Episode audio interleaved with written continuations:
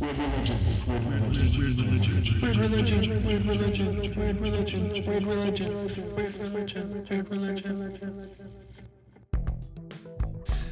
is Weird Religion, a podcast for people who know religion is weird but love it anyway. My name is Leah Payne. I'm a historian, author, professor, and if you were to read my mind, you'd probably just be bored by all the times I think about laundry. That's a lie. My name is Brian Doak. I'm a professor and biblical scholar, and my most transgressive spiritual moments are needing to laugh wildly in church at the worst moments. Oh, that needs a follow up. Today, we are talking about Fleabag, the raunchy, absurd, poignant, transgressive, and yet deeply religious show about a young woman struggling with grief and guilt. Our guest is Natalie Wigg Stevenson, Associate Professor of Contextual Education and Theology at Toronto School of Theology's Emmanuel College. Join us. Join us.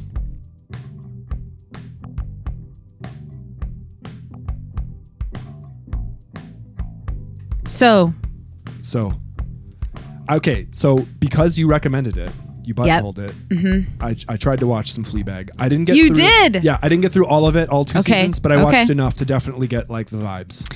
yeah, you know, I that this this show is it's I wonder how they pitched it. I wonder how they got it made because it doesn't seem like a show that would be makeable, at least not in the states. I can well, so the show features a couple of things that are. I mean, maybe just tell the audience what's what what is what's the basic plot? Like, what's a basic episode? Yeah, like? I would I would say that the basic plot is it's um a an award-winning, very very edgy British series about a young woman struggling with grief over the death of two important figures in her life. We won't I don't want to make too much of a spoiler out of it and it deals with death and trauma and is also hilarious and also very very spiritual. Um, a word to those who listen along with kids in the car some of the things um, uh, the subject matter that's explored in fleabag deals with really mature subject matter like we've talked about in other episodes of the show so please be advised. Um, but it, yeah it's it's the story of a young woman struggling to make it in the world. She's got a, a small business that she doesn't Is it- actually is it seem to work in very much Yeah, I did. no See, I did see that where it's like her her sister comes there and she's like, "Do you not have?" She has like a bakery, right? Or like Yeah, yeah, sort of, but also has I think a hamster. It is a hamster named Hillary living in. Is it? It's a hamster, right? Or guinea Yeah, pig? I, something like that. I think but, a guinea but pig it seems to be going little bigger. poorly with the business. yeah, say. it's not. It's not going well. Um, she has a, a small constellation of friends and family around her. Her Mm-hmm. father. Her mother has passed away, and hi her father has taken up with her godmother, which is a source of tension Mm-hmm. in the the the plot. Um, a sister who she's very different from, but also seems very close to Mm-hmm. her sister's husband, who's like a total creeper, and then um, a, a best friend who has died. Um, so and yeah, that those seem to be her her primary relationships, and it's it's like I don't even know how to describe the the funny moments because it doesn't sound like much is funny about that. Well, it's. I think there's a lot of.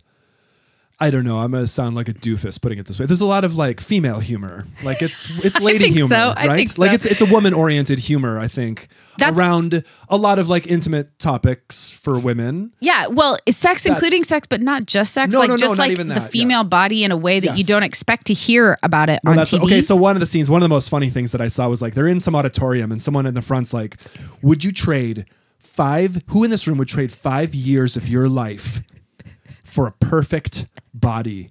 And like her and her sister shoot their hands up, but no one else does. And then they're Right. like looking at each other like, "Uh." Or- yeah, yeah, yeah, yeah. I thought that was the, that. That's the kind of stuff that it, I mean. It's won a lot of praise from critics because it is a very woman centric narrative.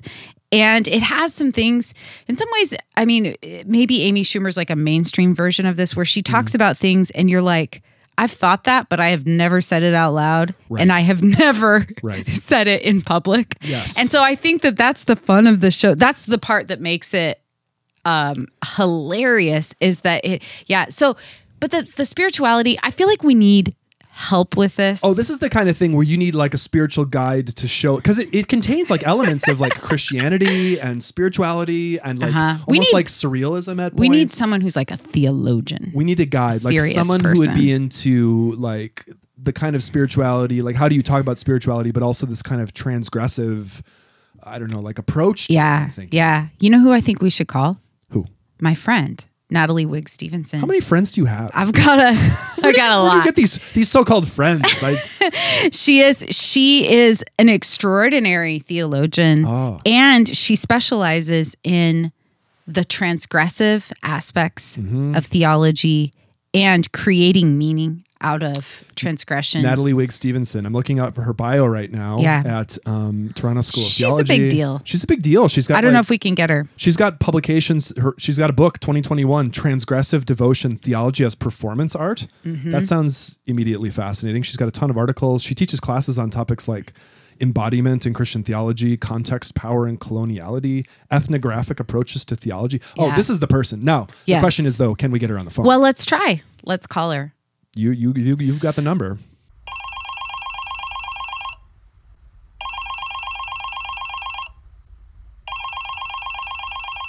Hello. Is this Dr. Natalie Wigg Stevenson? Speaking. Welcome to Weird Religion, Natalie. We were hoping that you'd be willing to talk with us about the one and only Fleabag series. Is that something you have time for? I love that show. I would love to talk with you guys about that. Hi, Natalie. This is Brian. I'm just roped into Leah's friend world now. Apparently, people. who It's she a good so knows- lucky. It's a no, great I'm, place I'm to very be. good happy. in here. I think this is the kind of thing, though. Like, like, like, I, I'll just, I'm just gonna kind of sit and listen to, to two people talk about the show. But I'm gonna, I'll, I'll, I'll jump in there if I can. Okay, but you guys are the experts on Fleabag, clearly. Well, Natalie, I, I don't know if you've had a chance to um, reflect on on Fleabag. How would you describe it in one sentence? I gave it a go, but I'm not sure. It wasn't just one sentence. I think that the beauty of Fleabag is that when you start watching it, you think, oh, okay, it's like British Sex in the City. And then it quickly starts to unfold. I think it, I mean, I think the first episode opens on a pretty intense sex scene. Um, and if it doesn't, it, there's one within a couple seconds. Um, and so you're sort of like, okay, this is another of these shows where you're watching a young woman's sexcapades in the city. Um, but it quickly starts to become clear that something much deeper is going on with the show. Um, and Phoebe Waller-Bridge is just a, a hero of mine. She's so brilliant with this, with the scripts, with the creativity, with how they stage it. And I think it's just, it, it does a judo move on you. You think you know what it is, but then it just keeps unfolding into a sort of a deeper psychological place. You know, it's so interesting that that's the perfect way. That's probably how she sold it. Like you think Yeah. it's British Sex in the City, but it's so much more than that. Um, yeah, you described it way better than I could. I, I do think I want to just second what you said um, about the creator and the star because she is so charismatic and she has like an old fashioned face. When I look Yeah. at it, she reminds me of She like does. Joan That's a great way of Crawford. putting it, yeah. You know, like she has these huge eyes that are so expressive and so full of humor, but also sorrow. And yeah, I I don't know about you, but I felt uncomfortable watching it, not because of the raunchy stuff, but because it's so intimate. Like you feel like you're just feeling this woman's pain. And that made me feel uncomfortable. I don't know about you. Yeah, well, I I felt uh, what I think we're supposed to feel is that we feel her well, like we're her confidant uh, from the get go because she talks to us, and we've seen the fourth wall broken in a number of shows, probably most famously with Kevin Spacey in House of Cards. But that's a very different. You know, when I think breaking of the fourth wall, I think of it as kind of a masculine thing, and with her, she's she talks to us constantly. She has these little asides to us, and they are so charming. She's flirting with us, she's seducing us, she's luring us in with just this. She's doing these weird and terrible things in her life, and yet we're rooting for her constantly because she keeps giving us this little, little side, like side flirt. It's what it is. Like she just flirts us, flirts us into the story constantly. Why, why do you think Natalie of the of breaking the fourth wall is a masculine thing? Because mostly men do it, or for some other reason? That's a good question. I guess like off the top of my head, the only the two other examples I think of would be Kevin Spacey, and then this is so nerdy. Is it Christian Slater in Gleaming the Cube? Oh my Was that- gosh. Do you remember that movie? There's some Christian Slater movie I do not. in the but nineties. continue. I don't know if that was it. There I was some still love Christian Slater. movie. Oh my goodness, he was all over my bedroom wall. Oh, Um, yeah, for sure. His picture, his picture was Deservedly Um, so. yeah. There was some movie in the 90s when I was a teenage girl crushing on him and um he broke the fourth wall. And it was the first time we had seen that really, I think, in our generation. And it was like, you know, if you were an artsy lover of Christian Slater, you went to see this movie because it was this whole new experience. And then the next significant one was Kevin Spacey that I can think of bringing it back in House of Cards. But in both of them, it's like um, like a, a host setting power kind of move.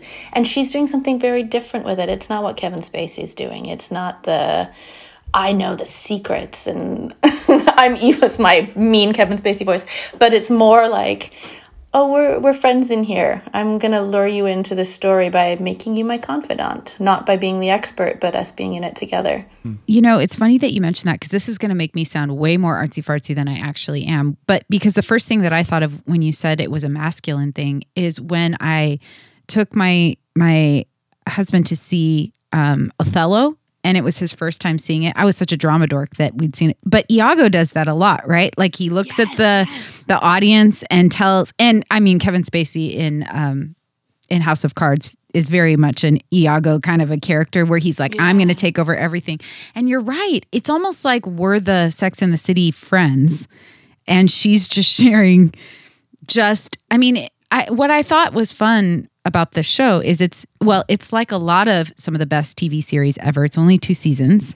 Um, I love that about it so oh, much. I just yeah. don't I understand. British TV. Like, okay, they're bit, so much better. A little bit so much quit when you're ahead. Yes, yes. One is one aside here, just one little aside. Like Russian Doll, for example, that being one season, I was like, why are they doing another season? It was so perfect. It was so perfect. I know it's so yeah, perfect. You want true. more, but it's so perfect. You don't want more. You know what I mean? Like yeah, and Natasha, whatever her, I can't remember her yeah, last name. She's, she's so super charismatic anyway, too. But the two season thing was they could get closure on it, and it wasn't like it was. I mean, n- not necessarily closure. Maybe I don't know how much closure Well- really there is at the end of the show, but maybe we could talk about I, that later. yeah, well, I think that it, it it's like a coherent narrative arc, right? Where I. I don't know, maybe I'm reading too much into this. So I'm married to someone who's a, a hospital chaplain, and it's funny because I did not expect him to like this show at all because we have very different tastes, and he doesn't like British humor. He doesn't Thomas like it. well, he doesn't like the awkwardness of British humor. You know, I think that's so great. I live for it. I like that in regular faculty meetings, as Brian knows, because I'm always like, this is hilarious whenever something's really awkward.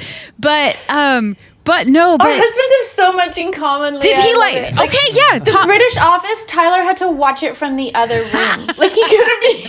He'd go and stand behind the couch to watch. And That's so said, like funny. he really liked Fleabag, but it was the same. He was like had to hide behind things to watch That it. is so funny. Well, Thomas was like, I think that is a genius, a work of genius. Like when he watched it, he was like, that, I, I don't even know what to say, but I think, and I think he was right, but I was surprised that he liked it. So I don't know. Why did Tyler say that he liked Fleabag?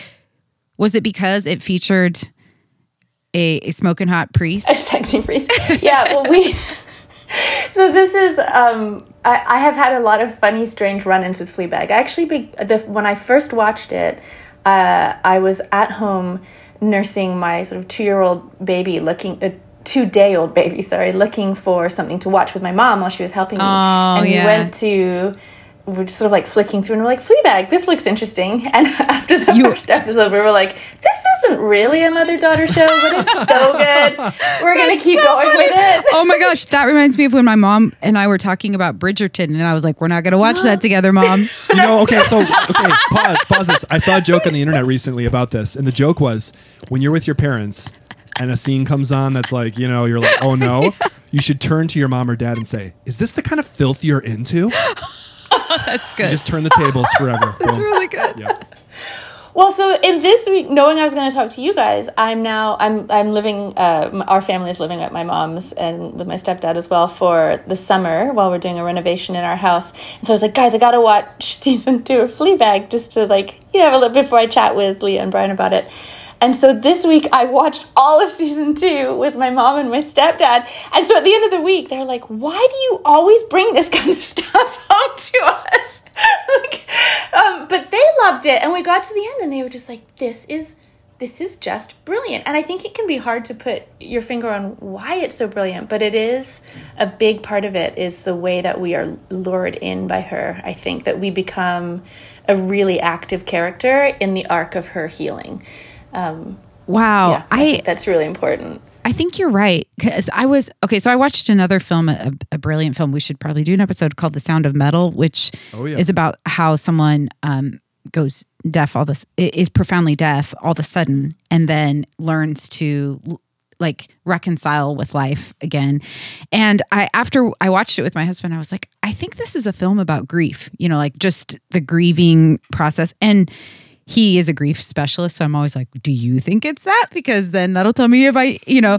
Um and he he thought so too. And I, I don't know to me fleabag was like in two seasons about a young woman grieving her mother to me. That that felt like the core of it. But i don't know what did you all think about what if you could say like this is what what is this story in your in your mind Well, I don't. So I think it's hard to talk about Fleabag without some spoilers. Yeah, I know you try to avoid No, we spoilers. gotta on do it. Spoiler. show. Gotta Let's do just it. do it. So Let's we just do have it. to do it. That's happening. So there's an there. I th- I think for Fleabag, and that is her name in the show. Her name is Fleabag. Um, you never actually learn what her real name is. Um, for so she's experienced this loss of her mother, but it's not. That's not the loss that we begin with. The loss we begin with is the loss of her best friend, who she owned this cafe with, um, and it and it gradually unfolds that uh, the extent to which um, the death of the best friend uh, implicates Fleabag. That's sort of the arc of the first season. Um, and this guilt that Fleabag is carrying from the role she played in, in her friend's passing. And it's, I think it's not, you know, we know her mom is dead, but she doesn't really become that much of a presence until the second season. And so then we can start to piece together this like the way in which her friend Boo kind of like stepped into the space of the loss that she experienced with her mother and the sort of like increasingly gaping hole in her life that could not be fixed. And I really think that's why we get created um, in her psyche, why the audience gets created for this person, for this this collective for her to speak to, because she can't actually be intimately present to others anymore. And so it's that so there's the grieving there, there's the use of us to try to process that grieving. And then when the priest comes along, his entry into that vulnerable space, um, well, kind of begins to push us out of it, which is, to me, the most interesting part of the show when the fourth wall that has been broken starts to mend. Um, he, she lets him into the space that was her mother's, that was Boo's, and then required us to maintain. And then now here he is trying to take it away from us. Um, so yeah, we're in this little like love triangle then at that point with her and the sexy priest and us all battling out for who gets to be her companion.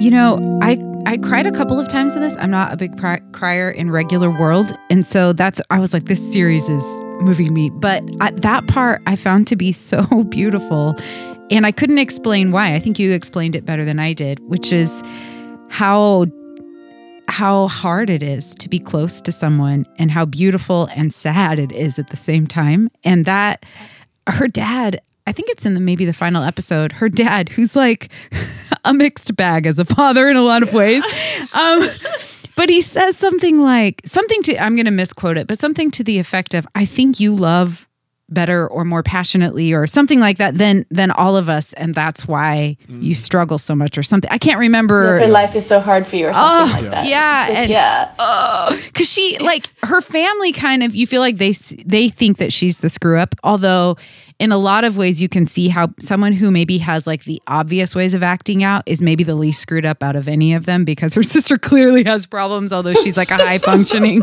like so the public would think she's high functioning and then you're like whoa you're clearly you have just as many if not more problems Right. No, the sister's a, the sister's a hilarious character. Oh, she's incredible. Okay, the Oh thing the thing with the dad though. Okay, so to bring in a spiritual, a, a very, I was I was astounded by the ways I thought like you Natalie like watching it like okay this is just going to be like kind of like raunch fest like for shock value kind of stuff. And certainly there are things that are maybe like that but or that some people would find that way. But I was surprised at how many traditional even like traditional Christian things there were in the show. Mm-hmm. Like one example maybe I'm just wrong about this but like the role of confession just like Christian mm. confession. Like with her there's a scene where she comes to her dad at like 2 a.m and she's just standing there at the door. And her dad's like, "What are you doing here?" And she's like, "Oh, I'm, you know, uh, you know, she's like, I'm a, and she just like says all these things like, I'm a terrible person, I'm cynical, I've lost, I'm lost my way, da da da da. And I thought like, wow, and like even the breaking the fourth wall, speaking to us, she's she's charming us, but she's also confessing things to us too. Like people are. The, the show is about confession in some ways. I'll throw that out as another thing. Ooh, I like that. The show is about confession. But if you think of season two, right? Like Brian, I don't think you've watched season two, have you, Brian? I've watched parts of season two. Yes. Because the confessional in the Catholic Church, it, anyone who's watched the No, show I know, okay, knows- but I wanted to bring it to that. That's a very- that's that's a a- pretty. oh, that's- that's, what you're trying to get. No. I was the saying- sneaky route towards. That's a very un. That's a very non-traditional scene of confession. Or sort of not without Oh, historical precedent. no, That's no. that was very that's different. That's where the show goes, in, but it does confession in these other ways. So I didn't mean tradition. I meant a traditional theme, not in the traditional way. Got Is it. maybe what I wanted Got to it. say. And like, That is um, and she's you know, and then there's that that climactic final scene, which we said you know, spoilers are on, where she kind of does she break in the very last moment. She kind of breaks the fourth wall to us again by kind of almost like looking at us like, bye. Oh yeah. But it's to say goodbye. Oh my gosh, I just got goosebumps. Oh, and me that's too. the moment that made me cry when she looks at us and says goodbye at the very end, and it's like I I interpret that as. Uh, man, this is just a this is just a mine pit of spoilers. I'm sorry. That's okay. It's okay. We already told them if they've stayed, then Yeah. they know. Yep. Um, no, I so I interpret that at the end of um, you know he he has decided not to be with her and broken her heart and broken his own and and all of that in the process. And but he has brought this healing. He, she's finally let someone who's not us into that space of grief and loss. And so she doesn't need us anymore. And so when she looks back to actually say a proper goodbye to just it just undoes me. It's so beautiful the honoring of the audience that that does um, the yeah the awareness of the gift she's given to us and asked us to give to her and the realization that we've given it. I mean that's such a i can't think of a moment in television where i have felt such reciprocity relational reciprocity of the viewing experience Can you talk about the spiritual journey of the priest? Like, is it a traditional spiritual journey in the way that you think of it? Is it non-traditional? What's it What's it like? traditional i'm not even sure how to map those categories but um, i think this is something i love about british tv and it kind of resonates i think with rev as well Oh, I They- love don't know that show. have- Oh yeah, so yes, good. I love that show. um, you can have complicated priest characters this is not um, you know like the ned flanders kind of character not that he's a priest but or like Seventh Heaven or those silly shows. No, where they, no. Yeah. yeah, yeah. Oh, The the priest always has to be so one dimensional, whether good or bad, or in in North American television, or it's like you think they're bad but they're actually good. It's or the other way. Right, right, just- right. There's only there's a very like one two note kind of option, and with shows like Rev, this one, um, Broadchurch as well, the priest Oh, in Broadchurch, yes, like these yes. characters still they hold enough cultural weight that you get to see them agonizing to care for a community. You get a sense of their vocation. You get that they are still struggling human beings, and they're such incredible that they're selfish and that they're jerks and they, um, yeah, all those things. And so this arc of the sexy priest is, uh, you know, he's come. He seems to have come to the priesthood out of some trauma and brokenness of his own. Um, a lot of family dynamics taking place for him, but also an arc of trying to find meaning in his life that the priesthood gives him. And he loves being a priest. He loves caring for people. he loves the outfits. I mean, he's like really into all of it. And then he falls for her. And you have no illusion that this person didn't have sexual relationships before he was a priest. Um, you know, it's it's a tug back or forwards, I'm not sure, but his attempt to he can't escape her or God. And so it's this intense wrestling between the two of them of where his devotion will go.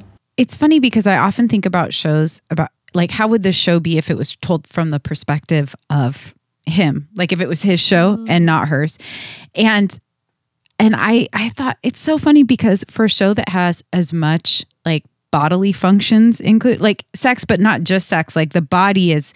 In fact, I I think what is it in the first episode where you either she's stolen this this statue of what you find you end up finding out is her mother like a, a, a nude of her mother. Um but anyway so like bodies the female body very front and center. And he chooses um like his his agony over his own vocation and like choosing perhaps like the body of Christ over this relationship with a woman is I was not expecting that at all. No, I thought it like was- it was I- very reverent. I and thought they were going to be. Pl- I, I honestly, I guess, I, I was thinking, oh, this is going to be a thing where they're going to show like how stupid the priesthood is and haha, and there are going to be lots of laughs at the expense of church. But I was sort of like, oh, it was like very kind. I don't want to use over, this word is weird to use, but it felt like kind of holy. Like there's something yeah, it that's totally did. It was so sacred. Yeah. Yeah, and his just really being taken to the depths of the complexity of trying to live a Christian life and and to live a vocational life. I felt yeah, just exposed that so beautifully. yeah, that was you know for you all who haven't seen it, that's the moment where I was like, whoa, I've watched something that's very. I was not expecting that at all. Mm. So, I Natalie, I have to ask you because. As Brian mentioned, your book, Transgressive Devotion Theology as Performance Art. Do you think, in your mind, could something like a media source like Fleabag serve as a, a source of devotion? Ooh, oh, good question. You mean like a so a source to um, propel one's devotion rather than like an object of devotion, like I was saying, Oh, okay. Fleabag. But That's that's I a would, good counter question. How about both? Yeah. um, I mean, I'm pretty devoted to the show. You're like, I'm a devotee. yeah, actually, it's my idol. No, um, it's well. I'll tell you, I ha- I have gone. It, it's a more of a rabbit hole that I've gone down television wise than I have in a long time, and I that sort of partnering transformative process alongside it. I don't know why it ignited that in me, but I know originally for her it was a one act play. Uh, sorry, a one one woman play, and then got turned into the television show. Um, so I had, I guess I watched the show, and then I read the scripts, and then I watched it again, and, then, and then I watched it again this week, and so I wa- I was moving between performance and text actually, and discovered new things by reading the scripts, and just kept sort of circling the story of it. Um, I do feel like I'm starting to make myself sound a bit obsessive, but I think each circling of that uh, took me closer to understanding her arc of healing and what was happening there for her. And I have noticed with repeat viewings just the extent to which the brokenness of the sexy priest comes through as well. And so I think, like any great art, which, you know, if you're willing to say that TV is art, which I am, this would definitely be in the top pantheon of television artworks for me. Um, like any art, thinking, living with it for a little while is can be transformative. And I think uh, living and thinking with her for a little while and with their relationship and the involvement of me in it had a transformative quality to it that you know orients one to life differently that's devotion i think having having read parts of transgressive devotion natalie I, I was struck by just like how personal the book is. Like you're doing this academic thing and clearly you're a professor and this is coming out of a very literate learned part of you but and it's deeply confessional. And so you know out of that deeply emotional confessional sort of like voice that you embody in the book and so on i thought and then when thinking about fleabag i'm like oh and she's doing that hmm. too like She's a theological flea. do you have yeah like you're like is that do you see yourself like a theological fleabag well i will from here on out. Now you are. We christen you I didn't, we christen you but, the uh, fleabag of It's your crown. It's your crown. but i mean no, proudly- that but there's that sense of like yeah like you're letting and i guess that's a move that's probably like a very standard move in feminist theology that you engage in too to like reveal like like men when men write theology men do not talk about their feelings right? Like that's not a typical way that that's done but you're doing something very different. And it's like fleabag is doing this. I do you think it's like this a similar move to what fleabag is making character? I'm to make it a similar move just because that's awesome and i want it to that. so, so let me i'm to think with that question for a moment. I so part of what i'm trying to do in transgressive devotion is get to those places where faith fails us and there is a wrong answer and a right answer right away there. Um, whether you're conservative liberal progressive whatever um, there's a there's this right answer that you need to pursue. So um, one of the one of the things i explore in the book is um, the idea of feeling forgotten by god. And uh, you can say like oh god never forgets. God remembers everyone. Or or you could go another route and be like yep god's forgotten you. God's no good. God get out of here. Um, and when i had a crisis of faith where i felt forgotten by god which i write about in the book um, I wanted to actually spend time dwelling with the possibility that God had forgotten me and that that didn't mean I shouldn't have faith anymore. And so the first chapter of the book is written um, as a theology of a God being diagnosed with dementia. And really, what I wanted to do there was open up the feeling of a doctrine gone wrong, sort of the affective structure that holds that together, and then work at that place instead of the logic of, of the doctrine or trying to argue for or against a doctrine. I wanted to get into, you know, why do these why do these old ancient ideas, many of which we might not consciously believe anymore, still hold such a grip on our imagination in the ways Leah, I bet this would resonate with you. You know, like I bet you don't believe in the rapture anymore. Oh. But I oh. bet if you came out of your bedroom and no one was around, you would have that split second moment of like, oh my gosh, they're gone. I've been left behind. Like, do you know what I mean? oh, I I mean as a child I had that Yeah. feeling for sure. So yeah, I wouldn't be like well, I I'll still tell have it. Still Yeah. sometimes I'm like, oh, where's everybody? I'll say this around around this time last year, our area, our part of the world, the Pacific Northwest, was like engulfed in flames, and the sky was red, and it was, and it lasted for days. And I won't lie, like the very first feeling is is that is that like apocalyptic Is this um, it? affect. Yeah. Was, Yeah. Was No, I no, no. when I stopped? for So- sure. so So, it's that- yes, yes. It's that af- the affect of it i think. And i think that is part of what fleabag's doing you know the transgressions of the show they don't function like they do in other television shows that explore women's sex lives because it's not just about that. And it's it's not there's no moralizing this or that or what's wrong what's not even what's flourishing and what's not. It really is just using these narratives to try to um, create an affective experience for those who are engaging it. So so yes i would say phoebe waller-bridge and i are two peas in a pod and her and i should just get together and hang out and see what happens Phoebe, reach out. Phoebe- reach out to Natalie. phoebe We- i'm here Right now.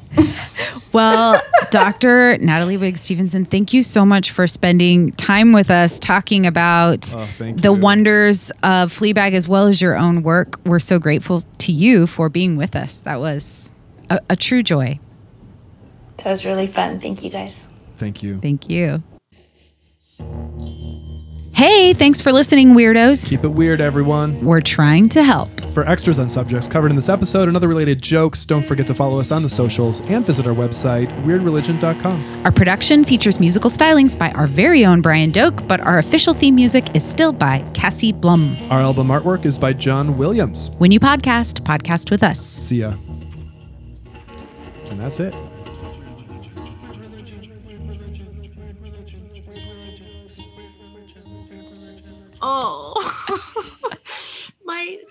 Kids were doing an impersonation of me the other day and they picked up a wine glass. It was like There you go.